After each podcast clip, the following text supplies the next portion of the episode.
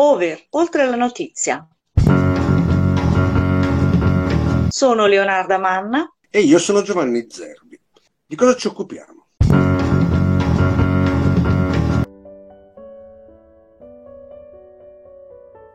Buongiorno, è venerdì 12 maggio 2023 e questo è un podcast per la rassegna stampa di Over, oltre la notizia. Guardiamo le prime pagine dei quotidiani nazionali di oggi, ricordando le notizie che hanno più rilievo e facciamo un elenco degli articoli di fondo e delle altre opinioni che sono girate. La notizia più nuova di oggi è che il governo ha raggiunto un patto sulle nomine. Capo della polizia, comandante della Guardia di Finanza, nuovo amministratore delegato della RAI e alcune altre cariche. Si sono poi alzati i toni polemici rispetto a ieri per quanto riguarda la protesta che stanno facendo gli studenti universitari con le loro tente contro il caro affitti e questo argomento e le relative opinioni occupano molto spazio sulle prime pagine. Sono arrivate altre voci per capire meglio le critiche al nostro governo che sono arrivate ieri dalla Francia e dalla Spagna. C'è qualche notiz- altra notizia in più e poi passiamo a guardare gli articoli di fondo. Cominciamo con le nuove nomine fatte dal governo. La notizia è data con i titoli più grandi dal Corriere della Sera, Repubblica, Messaggero e alcuni altri. Il Corriere della Sera dice che è stata trovata l'intesa sulle nomine. Pisani va alla polizia. Passa la linea del Premier anche sulla finanza. La Repubblica mette più parole nei sottotitoli. Blitz di Meloni, in accordo con Salvini. Pisani, capo della polizia. E Sergio, futuro amministratore delegato della RAI. Vince la linea Mantovano.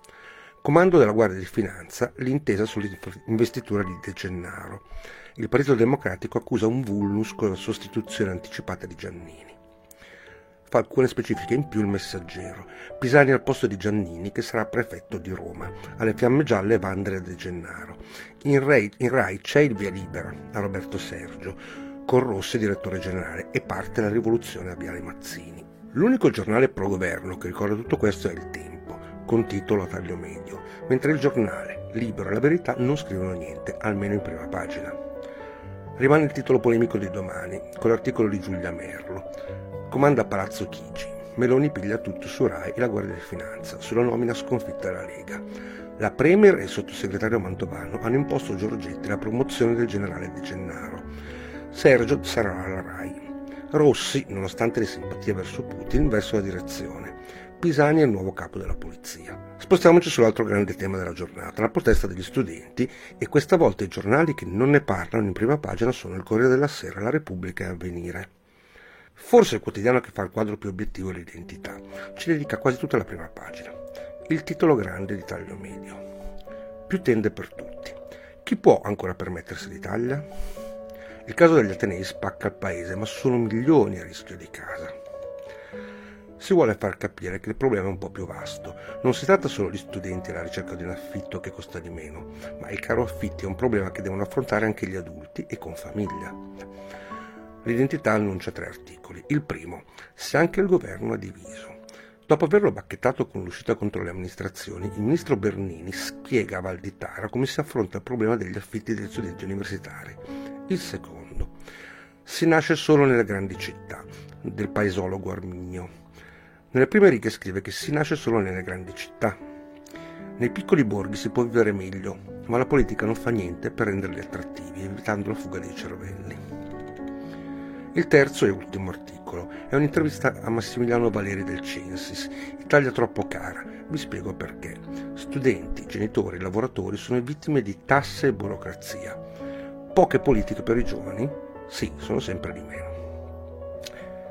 Il messaggero e il mattino mettono due titoli simili. Universitari in tenda, il governo sblocca i fondi per gli alloggi. La protesta studentesca si è allargata in tutta Italia. Il ministro Bernini avvia censimenti con i sindaci. Il riformista invece mette al centro della prima pagina una foto molto grande con la ragazza che ha iniziato la protesta davanti al Politecnico di Milano qualche giorno fa. Come titolo una sola parola, Tendopoli. Una critica al governo arriva dal manifesto con un grande titolo a piena pagina, La vita agra. Il governo sblocca 660 milioni per gli alloggi universitari, ma sono briciole di cui trarranno vantaggio soprattutto i privati. Da Venezia a Napoli cresce la protesta delle tende davanti agli atenei per il caro affitti, mentre monta l'allarme per i prezzi drogati dei prodotti alimentari. Prima di passare ai quotidiani che hanno fatto diverse critiche a questo tipo di manifestazione, è utile leggere il foglio. Il titolo, taglio alto, è questo la, le tende della post-verità. Tabù dirigisti da archiviare per dare agli studenti più case con affitti più bassi. Una soluzione? Basta tartassare i privati. È divertente leggere la vignetta che è stata messa sotto questo titolo. La Premier Meloni è sulla sedia, stanca morta, e chiede a un suo collaboratore: Uffa, abbiamo sbloccato pure i fondi per questi rompicoglioni degli studenti in tenda? Lui risponde: Sì. La Premier chiede un'altra cosa. E i migranti, salvati fino ad oggi? Risposta: Boh, saranno 40.000. Meloni conclude: io non lo so se voglio dare più poteri al Premier, ragazzi. Sul giornale si legge questo. I soliti sciacalli. PD e Conte in campeggio. Democratici e 5 Stelle cavalcano una protesta di studenti in tenda fuori dall'università. Usano il carro alloggi per attaccare la Premier e il governo sblocca 660 milioni per l'emergenza. Toni ancora più duri su Libero. La protesta finisce in farsa dall'attico alla tenda, VIP e politici sul carro degli studenti. La Merlino si accampa sulla 7, faceva la dirette sul salotto, dal salotto chic, la Schlein contestata dai ragazzi. E con la verità si accusano direttamente i ragazzi che stanno protestando. Sono tendenziosi, questo è un titolo. Dietro lo show l'attacco alla proprietà privata. Gli studenti, indifferenti al diritto allo studio mancato nelle restrizioni del Covid, all'improvviso si accorgono degli affitti cari e che, e che fa i pendolari insopportabile. Il Partito Democratico, che ha un patrimonio immobiliare gestito a prezzi di mercato, li strumentalizza contro la Meloni e i fondi speculano. Per tornare a una completa descrizione di quello che è successo ieri è meglio leggere la prima pagina del Tempo, che tratta questo argomento a taglio alto, come fa sempre scegliendo una notizia in particolare. Caro affitti, il governo stanzia 660 milioni, soldi sbloccati da Fitto. Bernini, entro il 2026 avremo 70.000 posti in più. Presto un censimento degli immobili inutilizzati per dare spazio agli studenti. Conte Schlein alla Sapienza. La sinistra si contende i giovani accampati. È carino leggere anche la foto di Osho, appena sotto il titolo. Si vedono due studenti in una tenda davanti all'Università La Sapienza a Roma. Uno dice all'altro: A lettere sindaco che ci mettiamo dentro un anziano e ci ponno cacciare e chiedo scusa veramente per come ho tentato di leggere un dialetto che proprio non conosco perché abito a Milano. Un'altra notizia che ha preso spazio dei giornali di oggi è la visita che Premier Zelensky farà domani a Roma. Il Corriere della Sera ricorda in un box che si sta lavorando per un suo incontro con il pontefice. Il giornale specifica che oltre al Papa vedrà anche Meloni. La Repubblica preferisce dire che dopo l'incontro con Francesco ci sarà quello con Mattarella. È il secolo XIX a parlare di una speranza. Zelensky a Roma incontrerà il Papa e speranza di pace. Passiamo ad altro e ritorniamo alla polemica che è nata ieri con le parole che sono arrivate dalle dichiarazioni di alcuni rappresentanti del governo francese. Il giornale dice che ci sono ancora tensioni alte tra Italia e Francia. Parigi mette la TAV nel mirino. Proprio su questo il Fatto Quotidiano dedica la foto grande della sua prima pagina approfondendo la questione. Nemmeno Lione vuole più il TAV Torino-Lione, binario morto. La Francia si sfila, Salvini e lobby strillano. Costoso e inutile, l'organo, l'organo che valuta le repubbliche. Meglio linea esistente, la nuova, se si farà, sarà pronta nel 2043. Ritornando al foglio si può leggere un articolo che cerca di spiegare quali sono le motivazioni di questo scontro diplomatico. La sovranista francese eh, ci dice che Macron è obbligato nell'attaccare Meloni e ci sarebbero due ragioni per cui è obbligato a farlo. È ritornato sui quotidiani di oggi il problema del calo delle nascite in Italia, che spesso si lega al dibattito in corso con l'Unione Europea per quanto riguarda genitori omosessuali, che poi è sfociato nell'accusa di un mercato di utero in affitto e alla fine la frase che è sfuggita al ministro Brambilla che ha parlato di sostituzione etnica. Libro, in un box, riporta le ultime stime dell'Istat. Le culle vuote ci costeranno 500 miliardi. Aggiunge che se qualcosa non cambia, gli italiani nei prossimi anni perderanno i 500 miliardi di prodotto interno lordo, da qui al 2042, che significa meno risorse per il welfare, per la previdenza, per il servizio sanitario nazionale. Sono questi gli effetti del crollo delle nascite. È il secolo XIX a riportare le parole del Presidente della Repubblica Mattarella di ieri sempre. Chiede di aiutare i giovani a creare una famiglia, ma il ministro Lollobrigida torna a parlare di etnia italiana ed è un'altra polemica. Per la stessa cosa si trova il titolo più grande sulla prima pagina della stampa. Calo delle nascite, Mattarella, dare futuro ai giovani. Difendiamo la nostra etnia ed è una bufera con Lollobrigida. La Repubblica si limita alle frasi dello stesso ministro. Natalità, frase shock di Lollobrigida. Esiste l'etnia italiana, va difesa.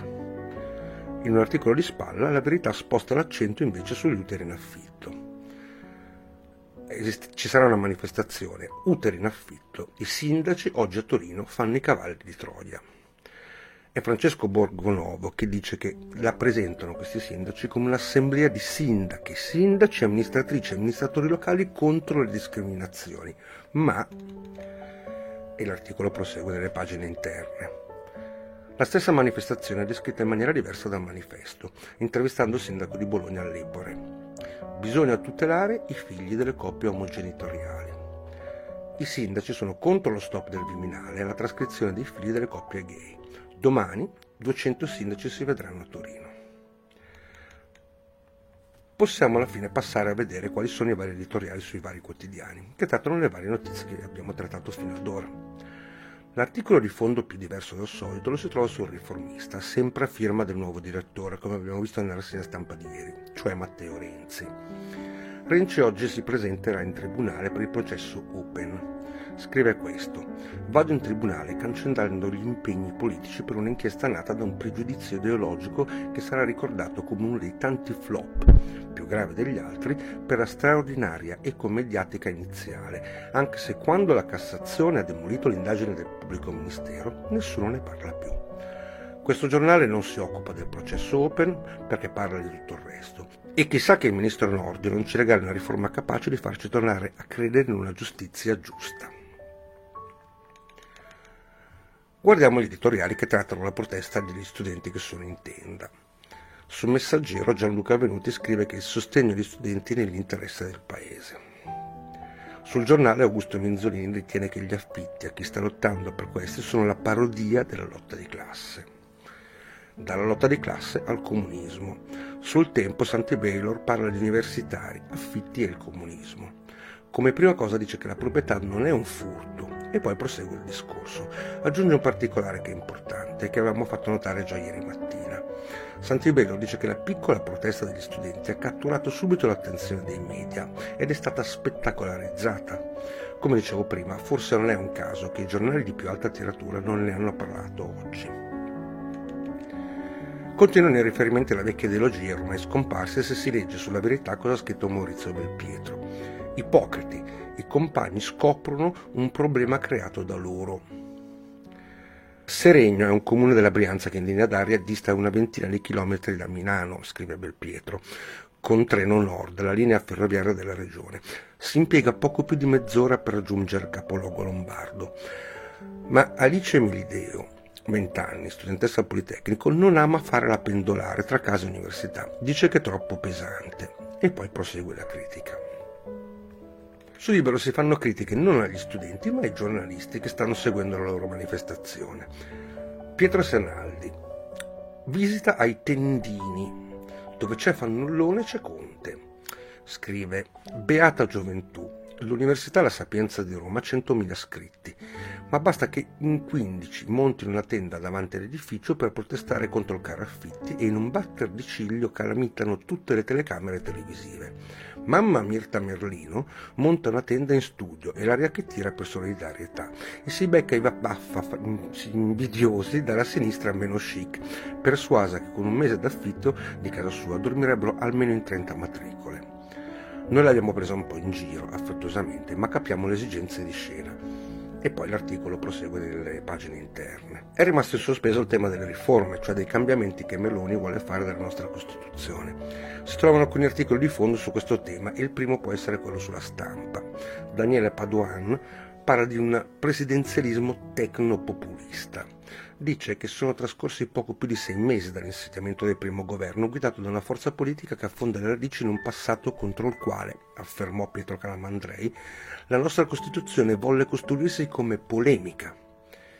E il riferimento tra righe è chiaro, si parla di antifascismo. Sul fatto Barbara Spinelli dice che la democrazia decidente è una trappola. Prima di discutere la riscrittura della Costituzione, l'opposizione farebbe bene ad approfondire quel che Meloni intende quando elogia la democrazia decidente. Su domani, invece, i toni critici si alzano ancora di più. L'arroganza di un potere senza cultura istituzionale. Piero Ignazzi scrive che l'arroganza della destra al potere tracima con sempre maggior battanza. Si sono accentuati i segnali di fastidio per le posizioni degli avversari. L'ineffabile senatore Calderoli, autore della legge elettorale autodefinita porcara e quindi detta porcellum, ha intimato alle posizioni di inchinarsi al nuovo potere. Non si possono permettere di mettere dei bastoni tra le ruote alla gioiosa macchina da guerra meloniana. Di toni opposti l'articolo alle spalle di Vittorio Feltri su Libero. Il titolo è chiaro: Cambiare la Costituzione è democrazia. Feltri dice che Giorgia Meloni intende modificare alcuni articoli della Costituzione per semplificare la vita pubblica, soprattutto onde evitare che i nostri caschino come pere, cioè non durino. Basti pensare che da quando si è inaugurato il regime repubblicano Continua pagina 6 e probabilmente gli articoli che trattano questo tema delle riforme ne leggeremo molti altri nei prossimi tempi, nei prossimi giorni e sicuramente serviranno per tentare di capirci qualcosa di più, perché l'argomento è più che difficile. Qualcuno vuole cambiare la nostra Repubblica parlamentare in una Repubblica presidenziale. Ma cosa vuole dire questo termine, presidenziale? Che cos'è il presidenzialismo? Ce ne sono di diversi tipi negli altri stati del nostro pianeta e ci vuole un po' di tempo per capire quali sono le differenze. Lo facciamo stasera in Leonardo Amante nella trasmissione solida, in diretta, over oltre la notizia, che ormai portiamo avanti da anni. Buona giornata. Over oltre la notizia.